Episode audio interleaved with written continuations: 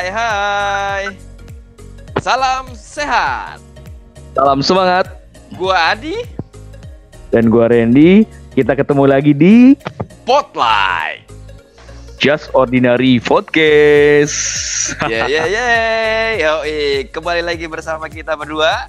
Kali ini kita akan ngebahas apa Ren kira-kira Ren? Topik yang sangat hangat dan mungkin akan uh, dibutuhkan banyak teman-teman kita di adik kelas kita ya yang yang uh, pasca kampus atau persiapan mau lulus kuliah nih. Angkatan iya. kerja kita kan gimana gimana menurut lo?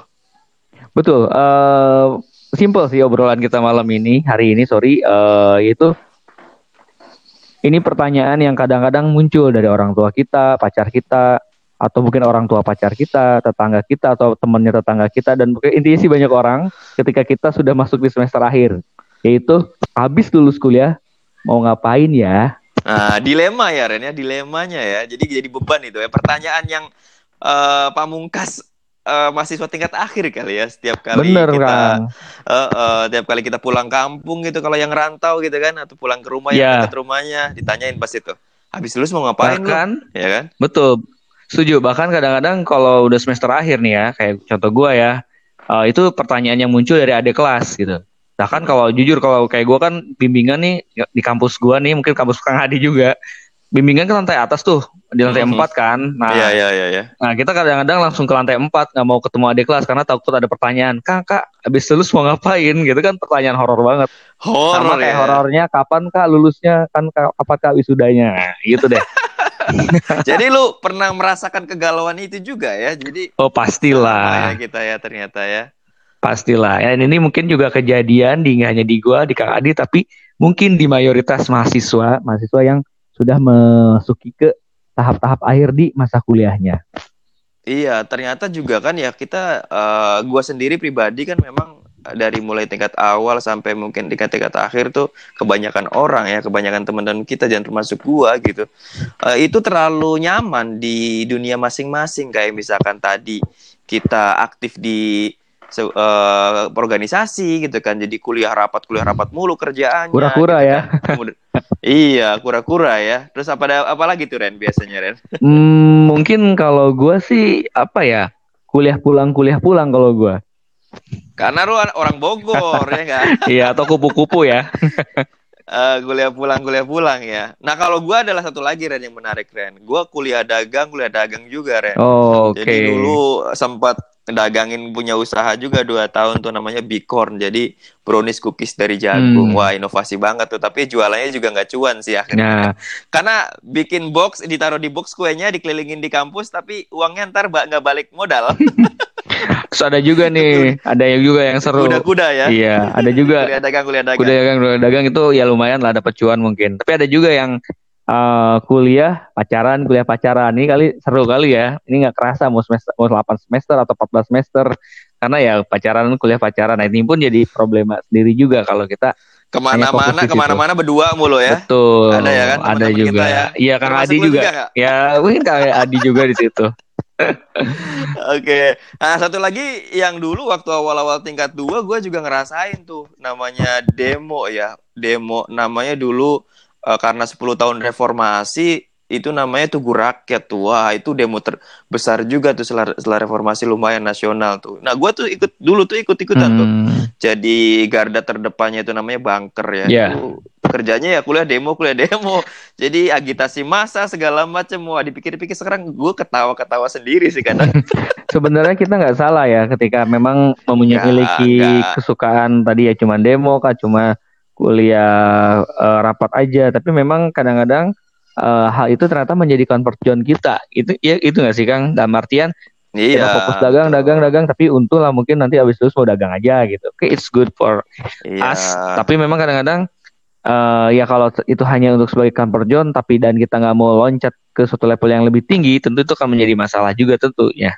Mm-hmm. Nah positifnya sih sebenarnya kalau kita aktif di mana-mana kemudian ikut termasuk ikut lomba gitu ya atau kuliah lomba-lomba dan uh, salah satunya BIMNAS gitu dan kita punya menorehkan prestasi ya jadi legacy juga sih buat kita persiapan uh, nulis CV ya agak-agak bagus-bagus dikit kalau kita punya punya prestasi gitu ya. Betul. ya. Nah yang yang jadi masalah tuh kita lupa gitu kan pada saat tingkat akhir gue ngapain aja ya udah nggak kerasa nih gitu kan nah hmm. itu tuh yang yang keresahan yang menurut gue sih dirasakan semua oh semua mahasiswa tingkat akhir ya Ren ya uh, Kang Adi kira-kira bisa nggak sih ngasih gambaran uh, abis lulus tuh ngapain sih Kang mayoritas kita uh, apakah tadi mungkin pernah di-mention tadi mau dagang, usaha atau kerja atau kuliah atau bahkan menjadi PNS itu bisa nggak sih Kang? Uh, Kang Adi uh, sharing di sini. Nah sebenarnya kan kita ngobrol aja Ren ya, gue juga nggak jadi sumber yang bisa jadi valid informasinya, tapi ini based on experience aja lah. Ya. Mungkin lu juga punya experience uh, dari point of view lu ya, tapi yang jelas kan kita kalau lihat uh, di tingkat akhir tuh ya ada sedikit horror juga kan kalau kita nggak siap gitu uh, di dunia nyata karena uh, akan jauh berbeda sekali dengan situasi dan lingkungan di kampus yang cenderung lebih homogen menurut gue ya Rin ya. Menurut lu gimana tuh? Homogen uh, betul. terus dalam artian uh, uh. dalam artian memang uh, kadang-kadang tadi yang tadi kura-kura mau kupa-kupa apa pun itulah itu memang menyebabkan kita kadang-kadang tidak siap untuk menghadapi kehidupan pasca kampus karena kita sudah terlalu terbiasa dengan uh, ya, ya ibaratnya lingkungan yang sama gitu. Yang tadi yeah. punya teman yang senang sama sama, sama senang kurang uh, sama senang senang rapat atau yeah. ya kayak gitu deh yang akhirnya menyebabkan kita kadang-kadang tidak punya jati diri sih kang. Nah kadang-kadang kita ditanya juga passionnya. Eh lu passion lu apa? Atau bahkan lu ngapain sih misi lu jangka panjang? Nah ketika ini uh, kita tidak punya atau bahkan kita ternyata tahu-tahu dari semester 8 atau bahkan tahu-tahu dari semester 10 nah, tentu itu jadi masalah tersendiri bagi kita. Uh, what next uh, di kehidupan selanjutnya yang akan kita iya, raih atau capai? Dan tuju ya? Setelah dapat uh, toga wisuda itu loh ya sakral itu ya. Dan kita mau ke mana gitu kan? Yang pertama kan Tuh. orang banyak pikir ke BUMN misalkan kayak lu ke board perbankan atau ke lokal company gitu atau misalkan ke startup yang memang milenial sekarang hmm. banyak minati atau mungkin yang hmm. jadi favorit juga dulu-dulu tuh uh, zaman gua ya Ren itu bisa masuk multinational company gitu yang memang secara hmm. brand equity atau company equity kan bonafit ya apa namanya bergengsi gitu ya karena mungkin benefit dan uh, fasilitas segala macam juga uh, disetarakan dengan global gitu kayak gitu. Dan kemudian ada PNS juga yang pengen di kementerian atau di uh, apa namanya pemerintahan gitu. Atau ngajar gitu kan. Atau entrepreneur yang usaha. Ini juga uh, banyak teman-teman kita yang masih survive sampai sekarang dan punya passion yang luar biasa di usaha. Dan gue juga salut sih itu. Ada juga mungkin ada yang okay. S2 gitu kan Gitu. Setuju. Jadi kalau bisa gue uh, simpulkan ya, ini mayoritas kita nih ya. Nanti uh, mungkin pendengar juga bisa menyampaikan. Warga Berarti Pelita ya, Ren? Warga Pelita uh, ya. Warga Pelita bisa menyampaikan juga nanti di uh, ya mungkin di beberapa saluran ke kami, ke kita. Berarti kalau gue simpulkan berarti mayoritas abis lulus itu pilihannya pertama jadi PNS gitu ya Kang. Kedua uh, jadi ya. profesional. Ya. Uh, jadi profesional baik uh. itu di uh, perusahaan swasta uh, nasional multinational company ataupun uh, eh, BUMN seperti itu. Terus yang ketiga bisa juga menjadi seorang entrepreneur, gitu yeah. kan? Entrepreneur. Oh tadi uh, profesional sendiri kan bisa jadi sekarang ke startup ya. Startup, jadi betul, kalau gue simpulkan bisa jadi profesional itu bisa di startup, uh, swasta nasional, BUMN atau multi, multinational company dan terakhir uh, adalah menjadi seorang wirausaha. Nah, jadi mungkin uh, garis besar yang kita tahu itu dulu ya. Iya, ada satu lagi sebenarnya, ada satu lagi uh, yang mau misalkan lulus S, S lulus S1 jadi S2 gitu, sekolah lagi jadi dosen bisa jadi kan ya. Uh, kayak nah, misalkan juga... LPDP gitu kan teman-teman kita kan banyak tuh yang Betul. yang LPDP gitu ya.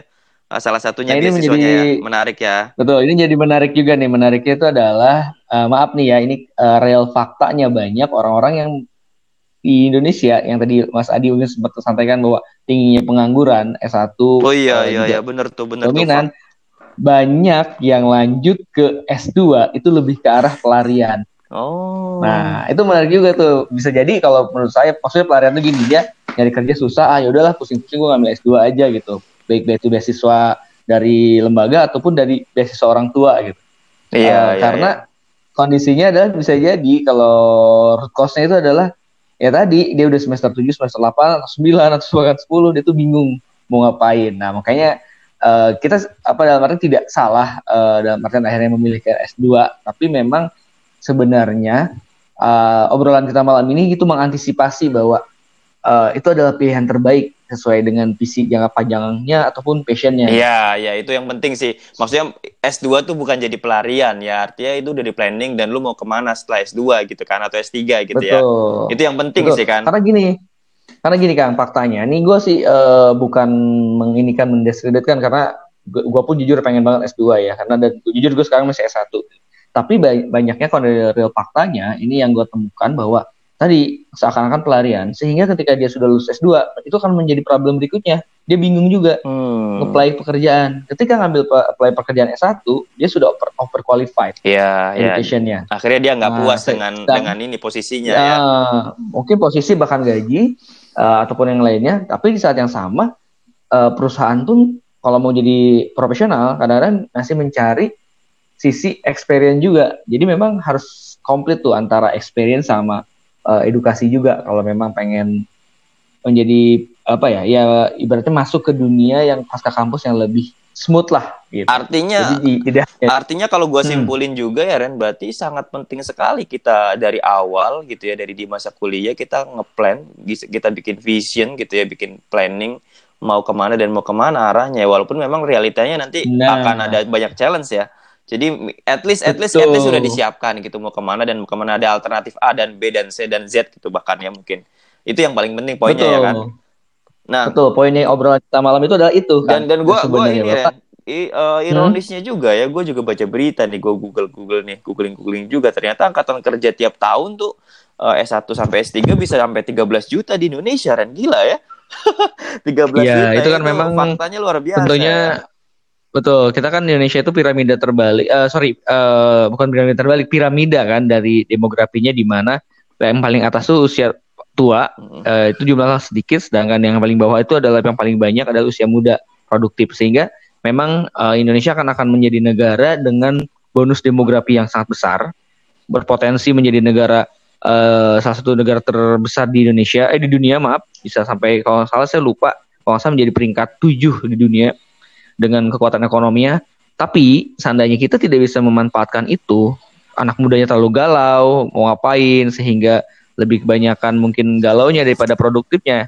Ya tentunya bonus demografi itu sendiri pada akhirnya menjadi senjata makan tuan atau ya malah jadi masalah bagi kita kalau kita atau kalau ketika mereka tidak produktif ya bukannya menjadi mendukung Indonesia malah menjadi beban beban negara kita. dan beban keluarga tentunya ya Ya, betul. Iya, iya, beban menan eh, mertua itu Beban bahaya mertua juga. bahaya juga ya ini kan eh, baru ngebahas kita di Indonesia yang angkatan kerja di Indonesia 13 juta per tahun Mm. Dan yang menganggur menurut BPS itu ada 6% Ren. Jadi sekitar 750 Nah. ribu orang tiap tahun itu menganggur dari seluruh Indonesia yang angkatan kerja S1 sampai S3 Ya, dan bahkan dampak dari COVID-19 itu akan menyebabkan saya lupa ya eh, exact numbernya, but eh, tapi eh, kalau nggak salah bisa naik sampai 8 atau 10 persen eh, akibat COVID-19 pengangguran, itu pengangguran sendiri, ya. pengangguran di Indonesia. Iya. Oke. Jadi balik lagi nih ke topiknya. Habis itu semua ngapain? Oke, nah ini. Poinnya apa Kang Adi? Poinnya sebenarnya yang pertama kalau dari sisi point of view gua ya, yang jelas kita bikin plan lah ya, atau ya kita kan di biasa di kampus juga dilatih untuk bikin perencanaan ya. Istilahnya itu Perencanaan itu kita target-targetan. buat sorry ya. ya, ya. Sorry nih, sorry gue mau nanya nih sebagai anggaplah gue anak semester eh, lima ya. Gua Ketika bikin 6 ya. target Gua itu, semester 6 ya. ah, kita kita bikin target itu kapan bagusnya Kang? Apakah memang di semester 8 atau memang semester 1 ketika kita baru masuk kuliah? Itu gimana? Kapan sih yang tepat? Nah, ini juga yang yang gua sadari di akhir-akhir ya. Artinya tapi alhamdulillahnya gua sendiri sih uh, udah punya targetan-targetan sejak kuliah. Jadi dibiasakan kan kita didoktrin tuh dari masuk kuliah ya. Namanya kita dari kampung gitu kan. Punya apa namanya beban juga deh. Kalau kita nggak sukses atau nggak berhasil kan malu juga pulang kampung ya kan. Jadi uh, penting sih dari awal kita punya punya target uh, lulus berapa tahun, misalkan contoh ya lulus berapa tahun, kemudian uh, lu mau ikut organisasi mana aja, kemudian juga nanti uh, mau ke arah mana nih karirnya gitu, mau langsung terjun S2 atau nanti kerja di multinational company tapi dari dari pertengahan at least pertengahan pas uh, tingkat-tingkat pertengahan lah ya atau dari awal bisa lebih bagus sih menurut gua ya point of view gua waktu itu kalau misalkan kita di planning lebih awal mungkin lebih matang gitu sih dari mulai sisi Oke. ngebangun uh, legacy atau CV-nya ya buat nulis CV prestasi-prestasi kita kan akhirnya dikejar tiap tiap tiap semester atau tiap tahun. Jadi kayak ikut PIMNAS, ikut uh, prestasi ini, ikut organisasi ini itu kan jadi unique point kita pada saat kita interview di misalkan gua waktu interview di uh, company gitu. Jadi itu jadi unique point gua ketika gua cerita mengenai uh, gua aktif di Tarung Derajat, gua aktif di KSE misalkan atau pernah juara PIMNAS atau dan sebagainya lah ya. Itu jadi unique point kita ketika kita jualan sih. Jualan diri ya, bukan jualan diri. Jual pas ke kampus kan kita pasti di pasti dihadapkan pada situasi itu sih. Ya. Oke, okay. uh, berarti poinnya yang gue ambil kesimpulannya bahwa memang sedini mungkin ya uh, dalam artian kita sudah punya visi maupun ya tujuannya sih mau ngapain setelah uh, dari ya dunia perkuliahan itu sendiri. Jangan sampai ditanya orang tuanya mertua baru kita mikir ah dua mau ngapain nih? Gitu kan. Itu ya kang Adi iya kalau mertu kalau misalkan nikahnya dia cepat baru lulus baru nikah dan punya mertua ya. Yang jadi masalah yang enggak masalah tahu belum punya mertua calon mertua calon mertua. Nah oke okay, nah itu kan berarti poinnya adalah kalau gua ambil kesimpulan bahwa ya sebisa mungkin kita dari awal sudah punya tujuan gitu kan. Ah. mau ke mana setelah uh, kita kuliah mau ke mana sehingga kita punya perencanaan yang bisa mungkin didetailkan lagi sehingga pelan-pelan ya ketika selesai kita punya menjadi orang yang lebih siap lagi. Nah, pertanyaan gue kedua nih buat Kang Adi dong, adalah dong yang nanya. Ah, oh, ini, enggak lah, nih gue sumber aja. enggak, enggak, enggak. Karena jujur gue punya pertanyaan banyak lah. Pertanyaan gue selanjutnya adalah ini, ketika kita uh, menghadapi kondisi uh, di mana passion kita itu tidak ketemu dengan realita yang ada kan orang selalu bilang kejar passion dulu lah. Itu passion itu bahasa yang sangat lumrah lumrah banget di anak-anak zaman sekarang. Oh jadi kalau kerja tuh sesuai passion gitu. Nah pertanyaan gue sebenarnya kan nggak semua orang bisa kayak gitu. Uh, pertanyaan gue adalah sefleksibel apa sih antara kondisi real kita dengan passion yang bisa kita kejar? Nah. sehingga ya tentu kita bisa kerja sesuai dengan ke, eh, tetap bahagia lah gitu kalau seandainya nggak lempeng-lempeng amat dengan passion yang mau kita ambil. Iya, itu itu itu realita yang sering dihadapi juga sih kegalauan dan keresahan. Uh, gua juga pernah ngalamin ya uh, visi dan passion, uh, vision dan passion gitu. Jadi targetan kita pengen jadi apa atau misalkan idealnya kita background dengan background pendidikan apa kemudian jadi apa ternyata ini nggak sesuai dengan passion kita gitu kalau kalau let's say contoh gue ya ini gue lagi contohnya gak enak jadi sebenarnya. Uh, pada saat gue kan background teknik industri misalkan masuk ke manufaktur Indofood uh, let's say Indofood itu kan brand equity company-nya atau company equity-nya kan udah bagus di Indonesia ya. Dan secara perusahaannya bonafit lumayan lah. Tapi masuk manufakturnya gitu kemudian masuk di jadi supervisor produksi. Background gue udah sesuai sebenarnya dengan uh, apa yang gue pelajari di kampus tapi ternyata nggak passion di sana karena gue tipikal orang yang uh, dynamic gitu. Bukan nggak suka dengan kurang suka dengan uh, rutinitas yang sama gitu. Itu jadi problem loh buat kita. Gue gua waktu itu buat gue ya waktu itu.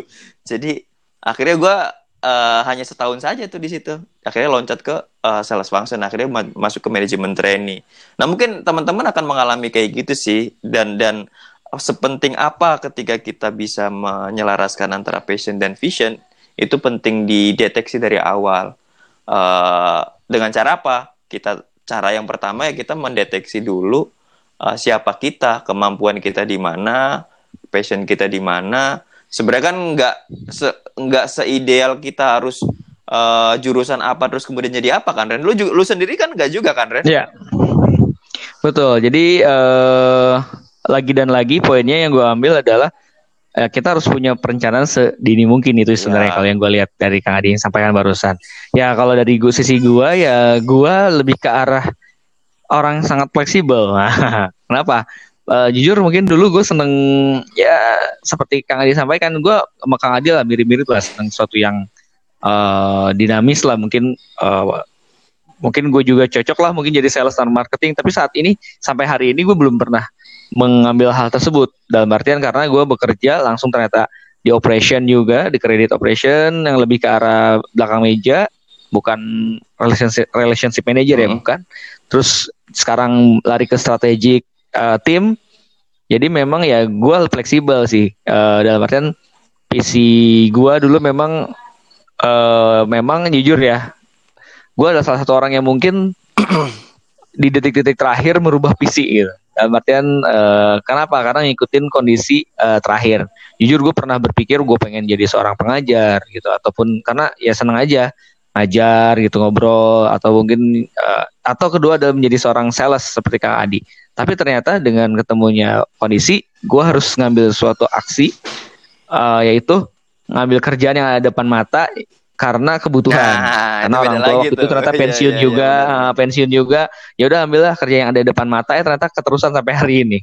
Uh, ya kadang-kadang ya kalau gue sih cenderung fleksibel lah. Beda dengan Kang Adi padanya uh, pada akhirnya kan in the end of the day lu akhirnya mencoba balik lagi ke passion uh, yang lu mau. Iya, dan dan gua gua waktu itu jadi supervisor terus jadi nol lagi tuh jadi manajemen dari. Tapi itu itu itu uh, inilah ya challenge buat kita dan semua orang pasti beda dan kalau mungkin anak-anak zaman sekarang mungkin passionnya uh, beda lagi tuh.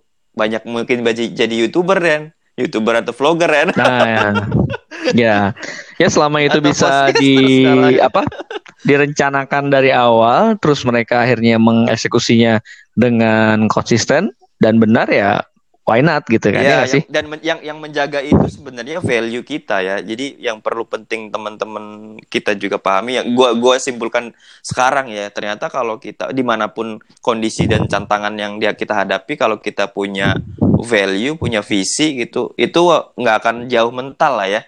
Kita hmm. kita tetap akan balik ke tracknya balik ke role-nya. Misalkan kita pengen apa ya kita kejar walaupun memang di hadapan nanti situasinya beda gitu dan tetap itu akan kita bisa okay. nikmati kan kalau enggak orang bisa yeah. frustasi kalau nggak punya itu Oke, okay, berarti vision, uh, value itu kita harus punya dari awal yeah. ya. Uh, udah berarti secepat mungkin kita bentuk bahkan temukan kalau memang belum nah, tahu. Nah, pertanyaan, gue gini, pertanyaan gue gini, pertanyaan gue, gue juga pertanyaan gue gini, pertanyaan gue gini. Nah, gue dulu dah, gue dulu. Eh, udah lah, lu dulu deh. Tadi kan gue nanya okay. mulu. Nah, sekarang pertanyaannya, value itu apa sih? Iya gak sih? Value ya. Kalau value ya kalau kita eh, buka kamus lagi mungkin ya sesuatu yang kita percaya itu benar. Jadi gitu nilai-nilai positif yang kita pegang lah, yang kita anut ya. Iya, iya. Yang kita anut dan gitu menjadi jati diri kita. Jadi orang yang berkarakter itu orang Betul. yang punya value sebenarnya, ya kan? Kalau menurut kita ya, menurut gua ya, ya ini ini bukan benar ya, betul. benar dan salah tapi setuju, setuju. lebih kepada point of view-nya kita berdua ya Ren ya. Jadi kita nggak ada dalam artian Betul dalam artian uh, siapa pun kita di apa pun posisi kita, kita harus selalu punya sesuatu pemahaman yang mana menjadi benar, di mana maksudnya kita bukan apa bukan dalam artian uh, saklek ya, tapi memang kita bawa uh, hal tersebut, nilai-nilai tersebut menjadi pegangan kita sehingga ada apa pun di depan kita, uh, mungkin itu pun angin ribut ataupun hal yang menggoyang kita, kita tetap bisa uh, di jalan yang tepat gitu, yaitu penerang kayak cahaya lah kayak potluck ini sendiri. bisa aja lo bridgingnya.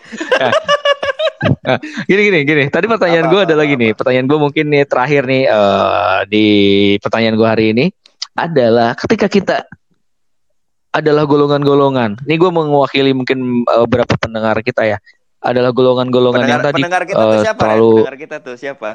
Warga pelita ya, ya? bisa jadi ya masih ya warga pelita bapak gue ternyata baru sadar nih di semester 9 atau 10 atau 8 lah. Bahwa oh ternyata gue terlalu banyak uh, kuliah pacaran kuliah pacaran atau kuliah pulang kuliah pulang. Sehingga kita belum tahu nih mau ngapain setelah lulus. Jadi poinnya uh, kesimpulannya udah di menit-menit akhir nih tapi kita belum tahu mau ngapain. Nah kang Adi ada nggak tips yang mau injury, injury time di, injury di hari time, ini? injury time Ya. Sebenarnya kalau ini point of view gue lagi ya. Jadi ini bukan belum tentu benar dan belum tentu salah, eh, belum tentu benar yang bisa diaplikasikan. Tapi ini based on experience aja. Uh, ngeliat teman-teman juga kalau misalkan nanti teman-teman menghadapi situasi kayak gitu, menurut gue sih uh, di anti di segera action aja, segera diperbaiki, segera disiapkan gitu. Toh kalau misalkan udah menyadari itu dia udah perlu dipersiap. Jadi poinnya adalah dia pertama pada situasi yang uh, tingkat akhir itu let's say semester 9 dan dia sudah menyadari belum bahwa dia harus mempersiapkan itu. Kalau dia udah sadar berarti udah better dong. Dia dia memikirkan apa yang mau dilakukan. Itu sih yang penting. Dan segera segerakan, oh. segerakan. Gak ada kata terlambat sih menurut Betul. gua. Tapi yang jelas kualitas dari persiapan dia dengan kualitas persiapan orang yang sudah mempersiapkan dari jauh-jauh di semester awal gitu ya pada saat awal kuliahnya ya itu pasti beda karena orang yang mempersiapkan dari awal dia kuliah dia akan punya targetan-targetan di dalam kuliah itu punya prestasi yang mungkin better than dari orang yang nggak nyiapin apa-apa kan yang iya, dadakan gitu iya, ya. kan misalkan juara ini Iya. juara kompetisi ini kompetisi itu atau jadi mahasiswa berprestasi bisa jadi kan Kalau Adi tahu nggak kalau ada tuh ada ada loh yang dadakan tapi itu enak Apa dan tuh? bagus Apa dan tuh? enak lah. Tahu tahu tahu bulat, bulat yang digoreng dadakan. aduh Eh, setuju gue. receh Ya, receh sorry, banget sorry, ya, receh canda banget, dikit. nggak apa-apa Receh banget justru, ya. justru butuh Oke, receh kita eh, nggak setuju gue. Gue setuju dengan pernyataan Kang Adi terakhir bahwa kalau ternyata kita telat ya secepatnya lah kita melakukan perbaikan gitu ya dan tentukan visi misi lu apakah sesuai passion atau tidak. Terus apa yang mau lo lakukan sehingga ya memperbaiki itu semua. Itu sebenarnya gue mau sharing sedikit itu apa yang gue lakukan sih sebenarnya. Yaitu eh, gue mending tadi kalau yang gue pertanyaan gue kan kalau semester 8, 9 atau 10 baru sadar. Nah, itu kan berarti kan masih ada waktu. Nah, di, gua itu baru sadar ketika gue sudah kerja. Bayangin. Jadi udah masuk kerja, wah, kayaknya ada yang kurang nih ya. Nah, itu itu yang gue lakukan sampai hari ini. Eh, ternyata gini, eh, kurangnya itu adalah mungkin ya zaman kuliah kan kita punya source yang terbatas ya Kang Adi. Dulu contoh sederhana nih, mau internetan aja zaman kita itu susah ya.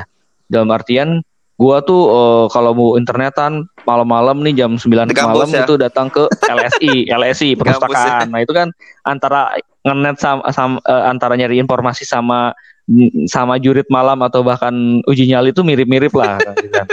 Eh, sehingga gini zaman itu gua tuh nggak banyak belajar banyak lah gitu belajar cuma dari diktat kuliah foto ya itu pun juga fotokopian powerpoint jadi jadi apa yang lu sesalin gitu. pada saat Nah, sesalin adalah banyak ilmu yang belum gua matangkan saat kuliah. Contoh, misalnya belum menjadikan expert di bidang Excel misal, ataupun pakai ba- bahasa Inggris gua masih sederhana, sederhana aja, nggak nggak kayak orang-orang yang punya IELTS-nya 6, 7, bahkan mungkin 8. Nah, itu yang gua lakukan sampai hari ini adalah gue belajar terus. Gua tuh eh, coba selalu, contoh, gua masih ikut les bahasa Inggris loh, tau nggak? Sampai hari ini gue masih les Iya, bahasa Inggris keren, keren, keren. karena gue ngera gua ngerasa bahasa Inggris gue kacau lah gitu gue belajar dari IF terus bahkan beberapa hal pindah lagi menyesuaikan budget juga soalnya kan duitnya Nah. nggak banyak betul Nah, betul terus kedua- kedua eh, dengan dunia ini gue masukkan nih buat teman-teman sekalian di zaman yang sangat eh, cepat ini dan akses informasi lebih banyak belajar di internet itu menarik gitu itu yang gue selalu lakukan banyak webinar atau bahkan eh, online-online tra- eh, training yang tentunya itu bisa membantu kita meningkatkan improve dan enrich eh, knowledge maupun kemampuan. Nah itu sih eh, yang gue sadari bahwa oh gue kurang belajar nih dulu gitu. Akhirnya gue banyak nggak taunya dan alhamdulillah masih bisa ngejar lah Ha- sampai hari ini mungkin eh, ya asal mau belajar terus. Jadi nah poinnya itu sih. benar-benar emang penyesalan di akhir sih Ren ya atau kalau di depan namanya pendaftaran kan Ren Nah, i- Oke, eh, eh, Itu sih. benar-benar. Tapi eh, poinnya teman warga pelita mudah-mudahan bisa nangkep lah ya dari awal apa yang kita diskusikan, ceritakan ya. Kita sekali lagi bukan berarti menggurui atau paling benar, tapi poinnya adalah kita pengen berbagi sharing aja pengalaman kita berdua, point of view kita berdua. Entah itu benar atau salah dan entah itu bisa diaplikasikan atau enggak, tapi kita punya learning loh, punya insight loh dulu kayak gimana dan mungkin ada kurang lebih sama mirip-mirip nih dilemanya gitu kan ya. Walaupun memang zamannya memang Ya. udah jauh berbeda mungkin Ren sangat jauh berbeda. bahkan dengan zaman yang sekarang harusnya mereka lebih siap Iya, Kang. ah, betul. karena mau mengakses apa pun itu terus pilihan pekerjaan Lebih pun lebih banyak, banyak ya. gitu. Tadi Benar, benar kan lebih banyak nggak kayak dulu dulu gue kan gue sama lah dari kampung juga dari latar belakang keluarga yang mungkin ya menengah bawah lah bahwa mindsetnya cuman lulus Kerja. kuliah adalah Iya, kerja. Nah kerja. kalau sekarang kan teman-teman bisa banyak pilihannya. Mau lulus kuliah menjadi youtuber bisa jadi selebgram influencer apa pun itu terserah. Mau jadi digital marketing spesialis atau bahkan mungkin jadi data scientist itu Ya, bisa Ya, teman-teman betul, pelajari dari zaman kuliah itu sendiri. Iya, iya betul betul betul. Menarik. Gitu. Menarik sekali kalau kita ngebahas ke apa namanya eh, dunia pas ke kampus ya dan banyak topik yang bisa kita kupas tuntas sebenarnya. Mungkin akan Iya. kita bahas satu-satu di sesi-sesi episode berikutnya ya. Satu-satu. Ya, coba kita eh, mungkin sebelum kita akhiri conclusionnya apa? Conclusionnya sebenarnya Dari dari gua sih yang penting eh teman warga pelita yang mungkin masih duduk di bangku kuliah atau di tingkat akhir eh, segera sadar, segera sadar bahwa eh dunia pasca kampus tuh nggak seindah dunia di kampus. Itu satu. Kedua, harus punya target vision. Uh, harus punya targetan-targetan kapan lulusnya, kapan mau jadi apa dan mau ke mana. Itu yang kita yang menavigasi. Nah sebelum ke sana, teman-teman harus uh, warga pelita harus tahu diri teman-teman. Who am I gitu. Jadi siapa diri kita itu tuh harus didefinisikan kalau supaya kita bisa uh, menavigasikan diri kita tuh tepat gitu sih. Itu sih learning gua so far sejauh ini ya belajar dari kerjaan segala macam. Jadi itu sih yang yang perlu disiapkan menurut gua untuk uh, warga pelita. Oke. Okay. Dan kalau gue sedikit menambahkan uh, ya tadi uh, secepatnya melakukan riset ya, riset apa yang mau kita lakukan setelah ini, uh, maksudnya setelah mau lulus kuliah dan lain-lain ataupun kalau yang udah kerja pun sebenarnya kalau misalnya memang belum punya visi atau passion passionnya belum ketemu ya silahkan riset lagi mau ngapain ke depannya. Dan yang kedua adalah terus mau belajar ya, ya Kang Adi ya dengan daya yang sudah banyak saat ini. Uh, ketika sudah passion missionnya udah tahu ya silahkan persiapkan diri kita dan belajar dengan tekun uh, dan persiapkan semuanya sebaik mungkin. Dan kalau bisa tidak terlambat dan bagi yang terlambat silahkan uh, tetap ada waktu kok untuk memperbaiki nah, itu. salah satu bentuk passion kita juga yang kita lakukan hari ini ya, Ren. Yang kita lakukan sekarang passion kita ya. berdua ya. Jadi Ya passion saya sih ya buat iya. ngomong aja sih bener apa enggak nggak tahu. yang penting bisa. Mungkin iya, itu aja iya, kali iya. ya yang kita mau sampaikan hari ini benar nggak Kang? Uh, yang penting yang penting bisa Kira-kira. berbagi dan ya ya intinya intinya nah. uh, apa yang kita sampaikan belum tentu benar yang jelas tapi poinnya adalah kita berbagi learning, berbagi insight dari point of view kita gitu kan ya. Giliran warga pelita okay, okay. mau mendefinisikan mau, mau melakukan hal yang dengan cara lain silakan tapi poinnya tadi ya yang kita diskusikan sepanjang uh, diskusi tadi ya. Oke siap. Nanti uh, mungkin untuk detail besok-besok apa aja sih kira-kira yang akan mau kita obrolin lagi nih Kang? Nah, mungkin nanti akan melengkapi nah, hari episode ini. selanjutnya nih kita akan melanjutkan mungkin si, beberapa episode ke depan kita akan uh, fokus ke tema ini ya tema yang menarik ini ya. Mungkin akan ada kelanjutan mungkin persiapan skill apa aja yang perlu dipersiapkan pada saat uh, mempersiapkan pasca kampus. Kemudian nanti no, kita juga mungkin akan ajak inspirasi call juga teman-teman yang kerja di startup teman-teman yang jadi PNS teman-teman yang S2 teman-teman yang entrepreneur ya kan? Menarik. Jadi biar point of view-nya nggak cuma kita yeah. berdua yang ngecap ya. Siap yang, yang ser mudah-mudahan seru sih ke depannya sih uh, untuk untuk warga pelita bisa jadi nanti pendengar setia spotlight ya enggak Ya oke, okay. dari uh, teman-teman sekalian, uh, mungkin untuk hari ini dari kami cukup, tapi uh, tunggu aja seri-seri berikutnya, episode-episode berikutnya, yang tentunya akan memberikan kami mencoba untuk memberikan view lain dengan sumber daya yang kita miliki atau mungkin sumber yang lain sehingga ya kita bisa mempersiapkan diri kita untuk menghidup uh, menghidupi lagi menyiapkan atau melanjutkan kehidupan yang lebih baik di kemudian Benar, hari. Menghidupi gitu ya, juga Ren, menghidupi hidup kita dan menghidupi calon oh, iya. istri kita Ren. ah betul. Oke, okay, uh, eh, mungkin okay, itu aja Kang Adi. Begitu saja uh, sesi kali ini. Kita tutup dengan Spotlight. Just Ordinary Podcast. Yoke.